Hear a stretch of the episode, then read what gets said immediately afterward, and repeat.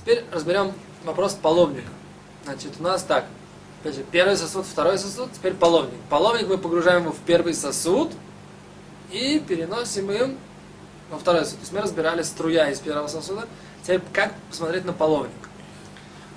Вот дело в следующем. То есть если половник находился в, внутри первого сосуда достаточно времени, что уже с половником внутри сосуд поднимал пузыри кипения.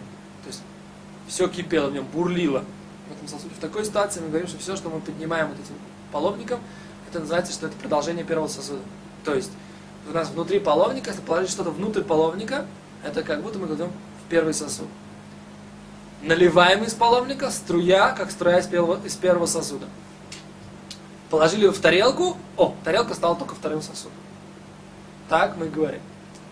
Теперь, если же мы просто достали, просто-напросто достали, без того, что оно кипело, бурлило, да, варево в э, кастрюле. В этой ситуации все равно мы говорим, что он является первым сосудом, этот половник. Но это устражение. То есть, если в первой ситуации, в которой мы говорили, что оно поднимало пузыри и бурлило, в этой ситуации это однозначно первый сосуд половник. В ситуации, когда не бурлило, это устражение. Теперь в чем разница?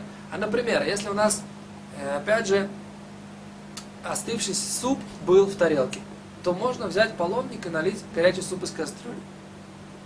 Теперь так, в принципе, вообще засовывать что-либо, засовывать э, ложку, тот, тот половник в кастрюлю не в супах, это отдельный урок, мы, мы об этом поговорим. Это может быть перемешивание. Перемешивание в шаббат тоже запрещено, когда кастрюля стоит на огне в любом случае. Только вот в супах и в воде перемешивание разрешено, потому что жидкость, там оно не принципиально, не, не дает принципиального какого-то изменения. В этом мы поговорим отдельно. Теперь, значит, у нас, какие у нас конкретные примеры, связанные с половником?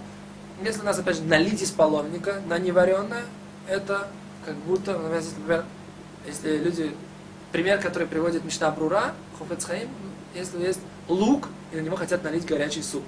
Нарезанный лук, и налить горячий суп. Всякая такая ситуация, то есть как бы вот это вот первый, это нельзя, потому что это как струя из первого сосуда. Теперь э, положить укроп во второй сосуд, мы об этом уже говорили, что это если он, э, мы, если он легко варится, тоже нельзя. Но предположим, что есть какой-то пример, который мы точно знаем, что он нелегко варится. В общем, в данной ситуации конкретно не будет никакого примера, но мы говорим, что нельзя налить из первого сосуда на вещь, которая э, из, из этого половника на невареную вещь. Теперь еще один, э, скажем, какой конкретный пример. Если у нас есть невареный, э, холодная вода в тарелке, просто холодная невареная вода, не кипевшая.